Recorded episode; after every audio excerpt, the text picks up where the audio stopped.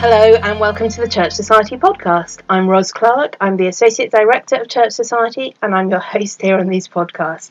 I don't normally laugh uh, when I do that introduction, but uh, as we're recording now, I'm sitting opposite my boss who giggles every time. Uh, and you should just be thankful uh, that he's not now singing to you the theme tune of the podcast. Don't tempt me, Ros. Don't tempt me.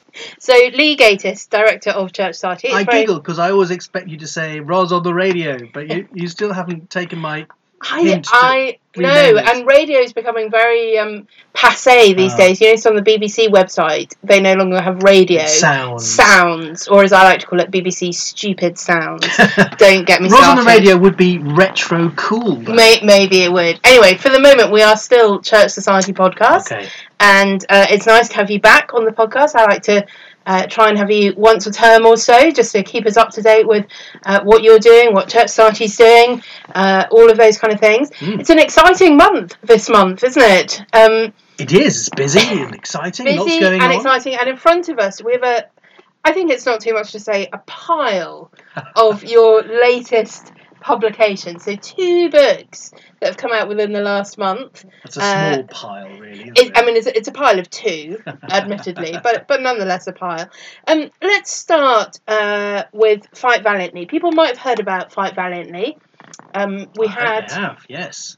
We had a blog post series back in Lent, Mm, um, which was based on some of the material from this book. Yeah. But the book is more than just a series of blog posts, isn't it? Tell us what's in the book and who it's for and, and why we should all go out and read it. That's right. And you don't just want me to read out the back of the book and tell you what it says on the back of the book. No, in your own words. uh, one of the films that my kids like, you know, have watched um, has this bit where a guy says, uh, "You keep using that word. I don't think it means what you think it means." And this is like a little uh, theme through through the film at points. Um, and we we often use the word contending in Christian circles, contending for the faith. Um, but I'm not sure that we always know what it means and what the Bible means by that word contending. And so I've written this book as a way of exploring what the Bible says about contending for the faith and what that looks like in our day and age, particularly in the Church of England. it doesn't mean we need to start going on 21st century crusades, does it? no, it doesn't. It Okay, good. doesn't. There's there's no sword or shield or um, uh, tanks or guns or anything on the front of the book. It's not about going out on a crusade to uh, to kill your enemies or something like that. And of course, people have made that misstep um, in Christian history. Thinking that it was all about forcing people and compelling people to have faith, though there have also been many people down the centuries who've said, no, we're not to compel people to have faith.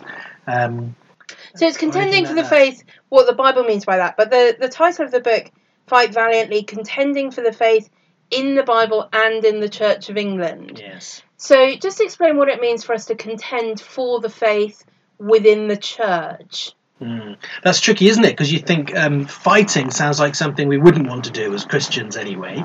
um, yes. We're supposed is- to be united, aren't supposed to be we? And, and love and each other yes. and all of those Um, things. But but there's this um, consistent thread throughout the New Testament about struggle and fight and wrestling and um, a battle and uh, military sorts of language throughout the Bible. Um, but in the New Testament, it comes up in some significant places, and um, it's particularly about struggling against the world, the flesh, and the devil, to put it in that old-fashioned way. So we we struggle um, against our own sin, the flesh.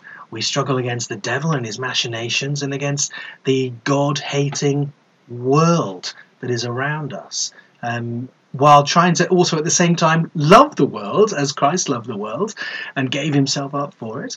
Um, yeah, so there are some um, tensions and some things to remember as we're thinking about this fight, this battle that we are conscripted into when we're baptized. Yeah, so this is a battle, uh, this this task of contending that is for every Christian, isn't it? So you mentioned Mm. that that it comes up in baptism, and that's really where the title comes from. We we pray for people when they're baptized in the Church of England that they will fight valiantly as a faithful soldier and servant, something like that. That's right. The valiantly. We we had two baptisms in our church on Sunday morning in, in Cambridge, and uh, we said this very prayer that they would fight valiantly um, against the world, the flesh, and the devil, and continue Christ's faithful soldiers and servants till the end of their lives. Yeah, absolutely. So if you're someone who who's been baptized, and, and if you're a Christian, I, I hope you have been baptized. Yes. This is something that's been prayed for You're for you. conscripted into the army. Yeah, this is your fight, and so this is something. Yes. It's not just a book for clergy No. or church leaders or people in full time ministry. No,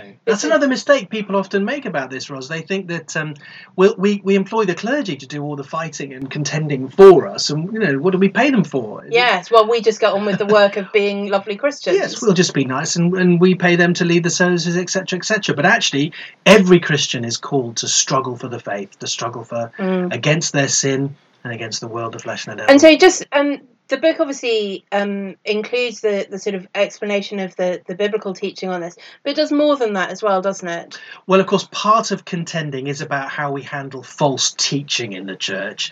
So it's not just an interior thing that we're fighting against our own sin, although that is part of it, because false teaching uses our sin to get a grip on us. Um, but, but actually, it's about contending within the wider church too for the faith in a positive way, contending for the gospel, for the faith, against false teaching in, a, Mm. in a context where there is opposition and there's falsehood and there are lies. Um, and so it's it's about promoting and defending the gospel lovingly in a context of opposition. This is an essential spiritual discipline that we're we're called to as Christians. And so half the book is about the biblical material, what the Bible teaches us on that. And the second half is about how that particularly applies in the Church of England. So I will then, uh, you know, I, I try and summarize the Bible's teaching in, in 30 propositions, the 30 theses, which we should nail up on a door or something somewhere, shouldn't we? Yes.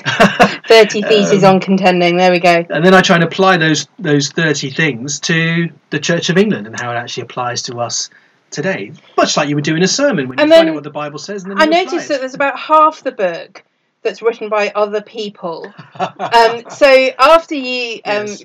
Go through all of that, um, there's a whole section, 22 different stories yeah. of people contending for the faith in a huge range of situations. And I think Mm. for me, this is one of the really encouraging things. It's very easy to say we should all be contending, but not really know necessarily what that looks like if you are Yes. a lay person, if you are someone.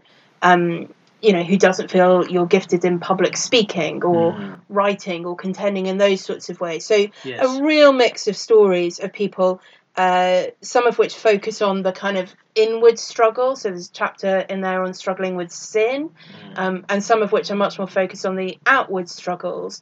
Um, whether that's with people within the denomination or beyond as well. So really and, and positive struggles too, about Mm. how we positively get together to contend for the gospel together. Yes, in exactly. local groups um, and as a church and stuff like that. Well, I, I put that section in because although I can speak from personal experience, and I do throughout the book, lots of personal um, asides and stories in there, and I draw on my own experience, and I can speak from church history, so I can pl- apply things from.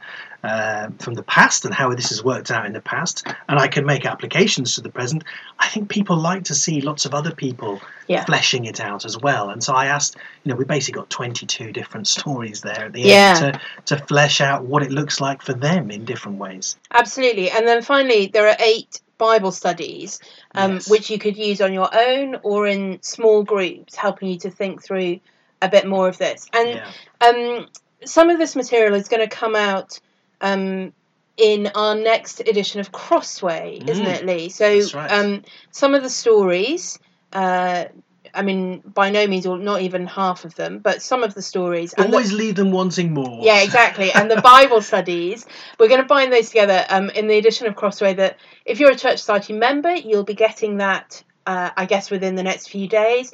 If you're not a Church Society member, you can always buy, uh, you can subscribe to Crossway if Yes. you're not a member, or you can buy individual copies, and those are available on our website. But we're kind of hoping that people might not just buy individual copies uh, of that edition of Crossway, aren't we? I think we're hoping to put together a sort of Bible study group pack. Hmm. So you could get a copy of Fight Valiantly, which might be like a leader's guide, and then uh, 10 copies of The Crossway, which you could then have for every member in the group. And I'm not sure if we've worked out how much we're going to charge for that, but that is going to be available on the website. So if you um, think that sounds something really important that you'd like to understand more about uh, and help people in your church to understand more about, you might want to think about doing that in a home group Bible study or something like that. Some vicars say to me, you know, that they're they're up for contending and they're up for doing this, that, and the other, but my church won't follow me, or Right. my church aren't quite there yet. They haven't really understood this yet, and so we've written and put this, this book together to help them. Really, Yeah. it's for church councils and for for people in the church who are thinking about these issues to get everyone on the same page to see the Bible gives us this imperative: we much must fight valiantly. Um, we must contend, and it will help people bit by bit to see the need for that. So, you know, the vicar might get the, the book, but the crossway will be great because it'll have all the Bible studies and some of the stories in to help the people in the church do a little one to one study, a home group.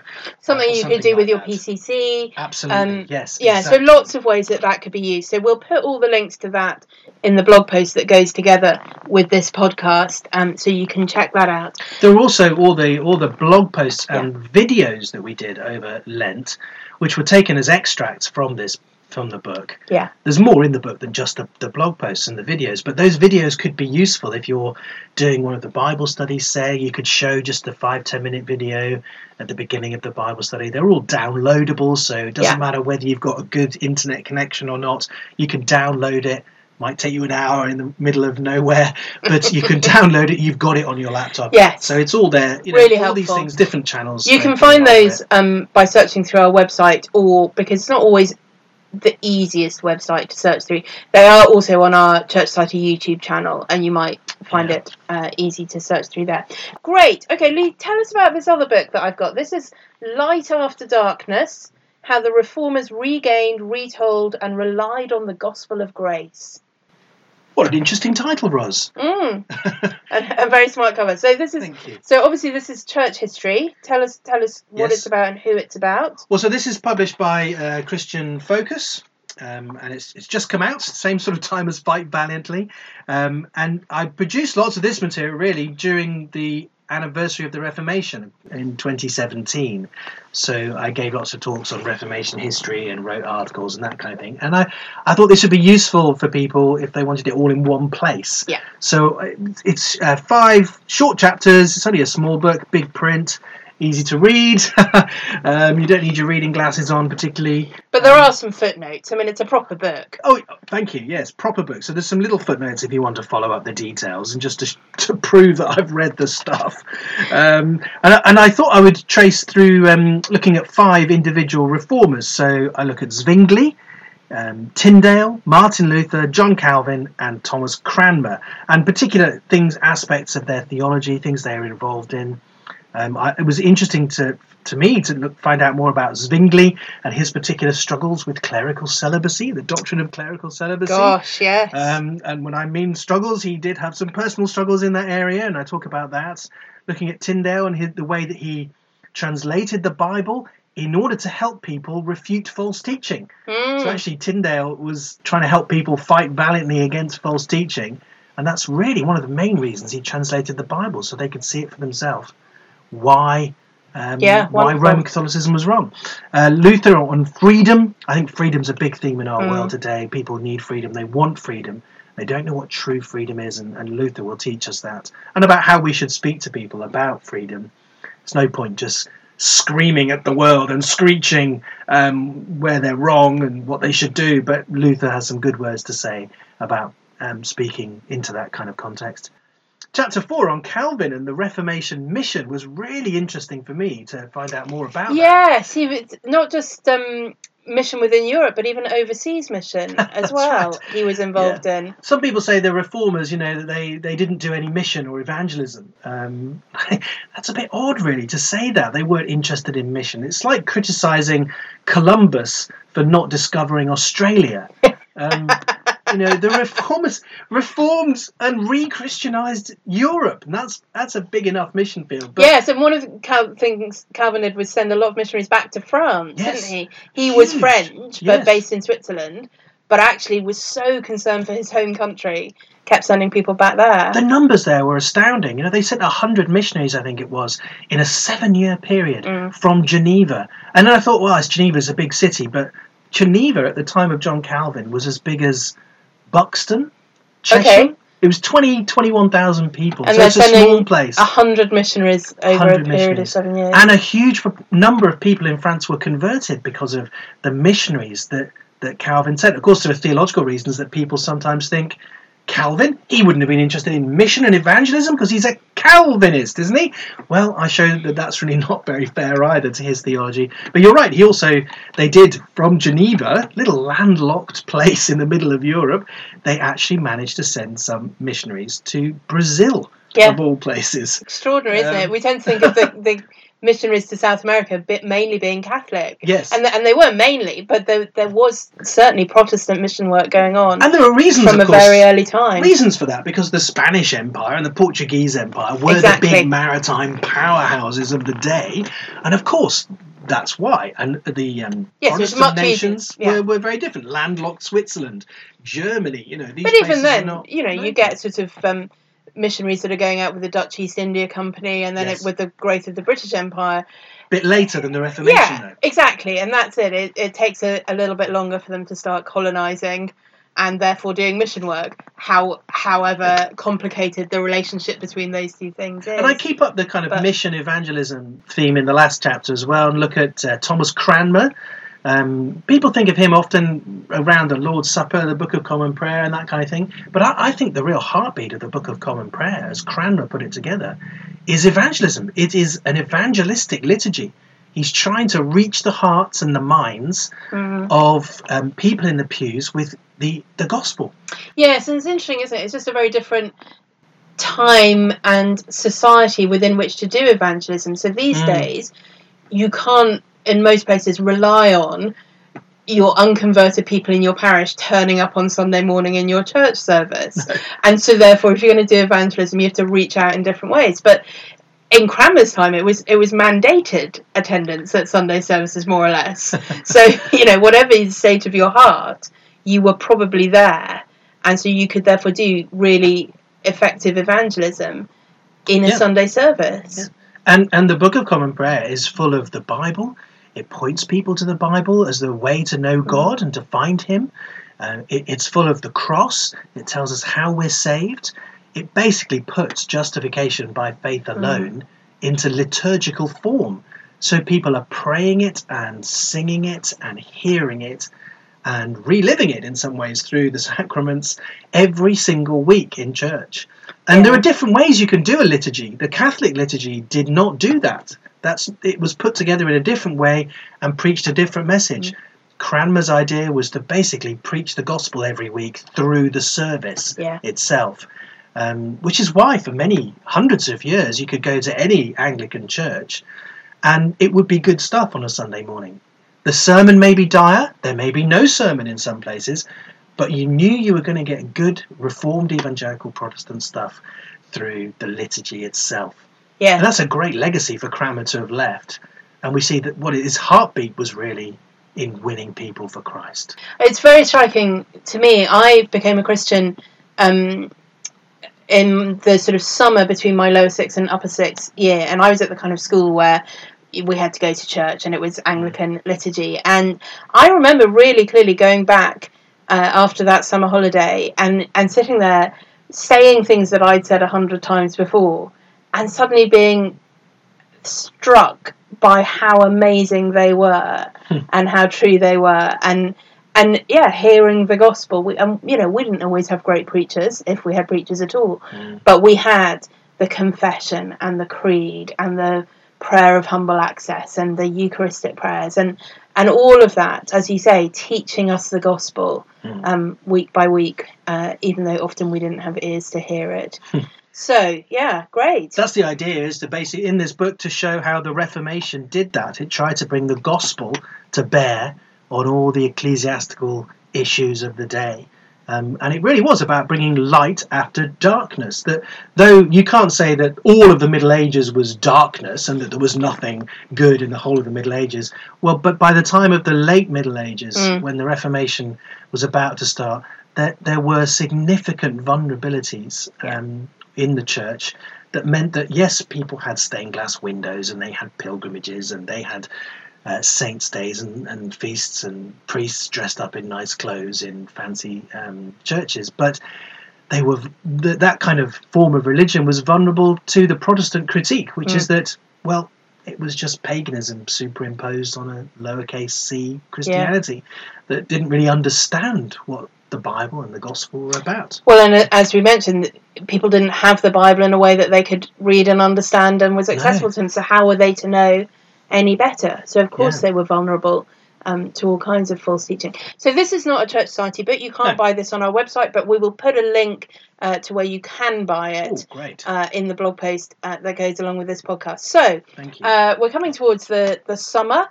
Uh, what what are you working on next, Lee? So I mean, you know, two books in a month. Are, are we going to keep that up next next month? I don't think I can quite. I don't think I can quite sustain that every month, Ros. No, I mean those have taken a while to uh, come to fruition. Uh, those books. I do hope there will be um, a couple of more Church Society books by the end of the year. Great. Um, so uh, we'll, we'll talk about those when we get to them, I guess. I guess so. Uh, but yeah, hopefully but we've be got some some more things resources. coming through. Lovely. Yep, that we've been working on for a while. And I have another book coming out uh, by the end of the year, which will be um, the Reformation Commentary on Scripture series with IVP. I've done the volume on uh, the pastoral epistles. So 1, 2 Timothy and Titus. That was great um, to work on. I really enjoyed that, reading lots of 16th, 17th century commentaries on the pastoral epistles and the different issues that they wrestle with, the exegesis of different passages, and how they went about understanding those those parts of scripture. So I really enjoyed doing that, and hopefully that will come out in um, the, the way that it's written, so people Great. will enjoy that. So lots to look forward to there, but uh, it's not all about the books. Uh, we have conference coming up uh, over the summer. Yes. Every year we have the JAEC. Junior Anglican Evangelical Conference, commonly known as JAEC. Uh, what, what's happening at JAEC this year? What are we talking about, and who have we got coming? Uh, it's it's really about the future of um, the Church of England and evangelicals in the Church of England. So we're dealing with the big one this year, then. It's quite a big issue, isn't it? um, it's the it, it's the whole Chexit. Brexit Yeah. sort of issue, you know, do we stay, do we go? What do we do when we stay? How do we stay? Um, Right. And what does that So we're mean? so we're going to have a little bit of historical context to this. Um, what Anglican Anglicanism actually is, and Who's why doing that? why that matters. I think that's Andrew Towner is going to do Yeah. that. Excellent. Uh, we're going to do a little uh, history of evangelicalism within the Anglican Church. So, Who's doing that, Ros? well, I think you made me do that. Yes. So yeah, so I have to think about that a little bit. People But don't want to hear me doing all the church history. They don't wanna- to get you doing it as well. yes, and it has been something of a checkered history. I mean, we we can look at the sort of beginning of the the Church of England, as you've just been talking about with Thomas Cranmer, and and see Mm. a clearly evangelical, uh, reformed understanding of the church and of doctrine and, and of what we're doing. But that has not always been dominant within the Church of England over the last uh, few hundred Uh, years. Sadly not. Um, and at different times. So it'd be interesting to look and I think see times when evangelicals, uh, evangelicalism was growing and, and doing really great things, and also maybe um, some of the times where it seemed to be struggling, and see what lessons there are for us from that. So I'm I look excited forward about to that. hearing your talk. I do too.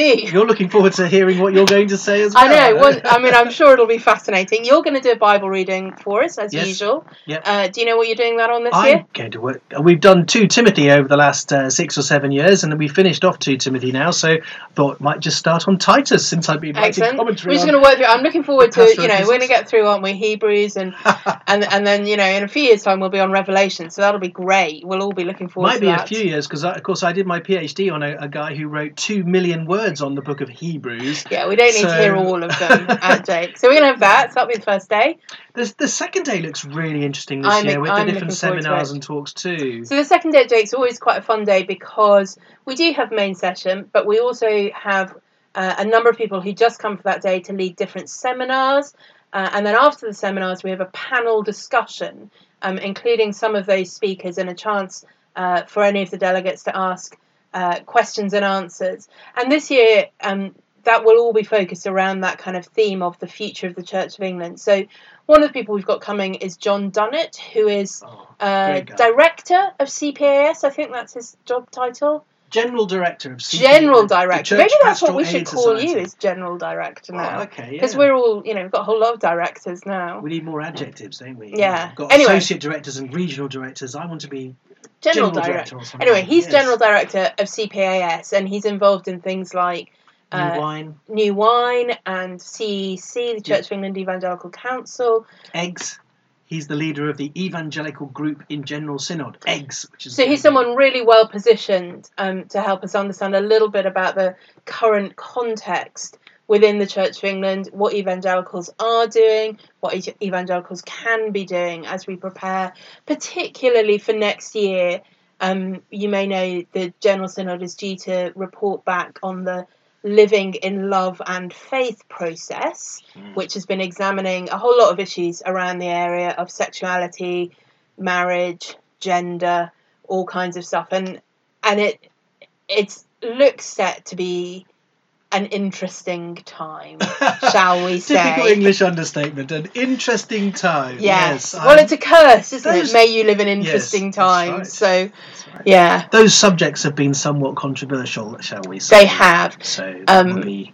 Yeah, so be he's going to do a main session for us on that, uh, but we'll also be part of the panel discussion uh, later in the day. And we've got all sorts of seminars on uh, getting through a BAP if you're someone going through selection or thinking about going through selection for ordination, being married to a minister. Um, uh, I forgot what else have we got. You tell us. You've got the list in front of you. Well, it's great. I, JAEC is brilliant because it's for so many different groups of people. You know, anyone who's not a senior Anglican is welcome. if you're senior, we'll kick you out. Uh, if, if you're not an Anglican, you, you I mean, you, you, you might yeah. be welcome to come along and find out about being an Anglican That's if true. you were tempted by the, the ways of Anglicanism. But if you think Uh, you're a junior sort of nobody, Yeah. so you might be a curate, welcome, you're you might be in training, you might not be anywhere near thinking about. We've had lots of people, haven't we, yet. who've been thinking about Anglican ministry but not convinced it's for them yet and Yes. still wondering about it. They come along, they can hear all this good stuff. We have a seminar uh, group just for them to think about the whole process of discernment Yeah. um, and exploring vocation, as it's Oh. I remember one seminar that we've got this year, which actually was a request uh, from last year's delegates about uh, ministering in multiple parishes. Yeah. So the reality for a Yeah. lot of clergy these days is that you might be in a joint benefice, um, you might be part of a team, um, in all different kinds of ways. It's it's less and less common for it to be one vicar, one parish. Um, and so the realities of how you deal with multiple PCCs, how you work together with other clergy who might be of different traditions from you Mm. across that. So uh, I think that'll be great. That's Fiona Gibson. Fiona Gibson, who's uh, minister of three parishes, I think, in How do you do Bedfordshire. that? How do you do three churches? I mean, Yeah, it's it's not straightforward, is it? Yeah. So I think that'll be a really helpful one. now Fiona's doing a, um, a main session with Mark Wallace, our regional director from the south. On how we unite the tribes. I mean, Fiona is an ordained woman uh, working in the Church of England. Uh, there will be complementarians and egalitarians at the conference. Um, we, we don't just have a narrow focus on one or the other. Um, so people from any tradition can come, and it would be great to hear how Fiona and Mark talk about how we can get together and unite as evangelicals across some of the divides that we do have within Yes. evangelicalism. I agree. I think it's one of the real strengths of, of JAEC over the last few years has been the breadth of people that we've had. So all of whom are evangelicals and, and would uh, describe themselves as such, but um, people, as you say, complementarian or egalitarian on women's ministry, Mm. uh, people who are charismatic or conservative, Mhm. um, people from really different kinds of backgrounds and, and churches, people at a wide range of theological colleges. We have seven theological colleges one year? yes, I think that's right. that Um, was amazing. which is it? which is really great to know that there are evangelicals in Yes. that many and there were some of those colleges I was surprised to learn that there was an evangelical there but it's great and it's really great for them to come and, and be with other like-minded people Hmm. um, and it's just so encouraging to see people at that sort of early stage of ministry Hmm. committed to serving in the Church of England recognizing that there are challenges about that um, and wanting to support and encourage each other as we think about how we go ahead. I, well, I was talking to some ordinands here in Cambridge um, just the other day who are, are at Ridley. Um, and, and talking about how they, they haven't really had the opportunity to meet many ordinands from other colleges because apparently there are other colleges. You know, there's there's one in Oxford apparently called Wycliffe. Well, there's several in Oxford, There's I believe. And St Stephen's House, Yes. um, and, and Oak Hill, and, and, and, and other places. Cranmer up in Durham and, and St. Trinity Bristol. So- JAEC is one of the only places I know of where people can have a conference and all get together at the same sort of stage and meet people from those other colleges. I did it once in my back garden here. I invited a whole bunch of people from Wycliffe and Ridley and Oak Hill together. Uh, but JAEC really is a way of doing that every year, of Yeah. seeing people from those other places. You rub up against uh, the differences between the colleges, and yeah, I think there's some uh, lively banter, which is great um, and constructive, I think, usually. yes, But it's I good that we get to meet together and, and talk about the things we have in common about our desire to evangelize the nation. And if we're serious about doing um, that thing of uniting the tribes, working together in the Church of England um, with common cause for the gospel, we need to have good relationships on which to do that. We need to know each other and trust each other because there will be things we'll disagree on.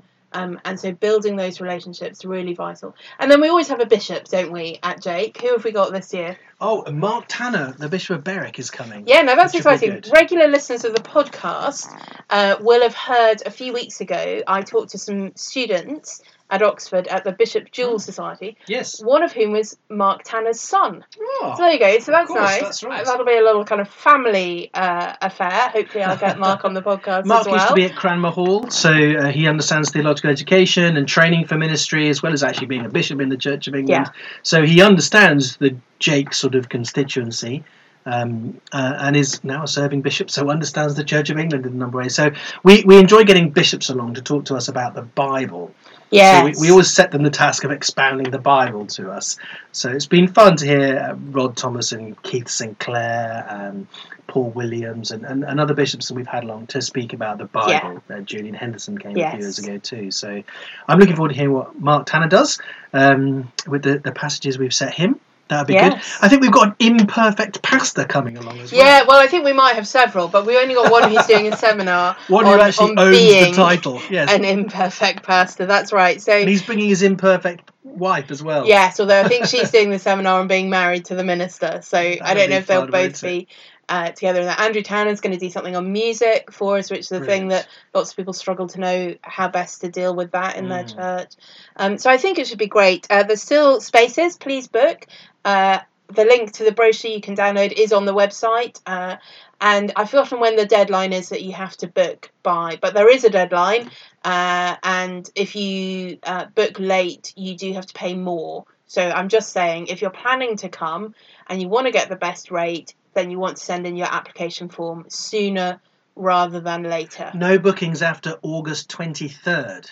There you go. But um, I think, oh, I don't know. Did we put in a? a Uh, August the 9th is the And- deadline we want people to do it by. You may not be yes, accommodated after that. that's that. right. August the 9th is your your kind of standard rate. After that, there's an extra fee, and you might not get a place. Have we made a mistake here, Ros? It says here on the um, Oh, the dear. flyer it's only £145. Well, For now three days? for three days, board. I full mean, board. You get I like know. three course meals at this conference centre you as well. You do. It's good and a cooked food breakfast. and nice accommodation. That's right. No, I think that only £145. I think our finance assistant signed off on that, but that is a uh, an excellent deal. But it's I not double that, is it? It's not double if you bring your wife or your husband. You can actually get a deal on you can get a deal well. if you bring a spouse. You can't get a deal if you bring a random person off the street. Just so we're all clear. And Good, it also says here there's a discount for church society members. So There, there is, and also there are bursaries if you're under 30 and, and thinking about getting ordained. £105, pound, that's really cheap. Anyway, uh, I think we've we've We're giving it away, Ros. We're for long it away. enough. We are giving away. We would love for you to come. Um, uh, please do apply. If the money is an issue, please get in touch. There are some bursaries, I think, still available, uh, so we may be able to help with that as well. Great. Well, seems like there's lots going on. Um, we will be back talking to Lee, no doubt, at some point in the future. Well, you might be, Ros. I've got to do your ministry review now. That's so- true. He's got to do my annual staff development review, so that you know. If Watch this, this is, space. If this is the last podcast ever, you'll know how that went. Amanda might be leading it next week. exactly. do tune in again next week. I hope there will be something for you to listen to.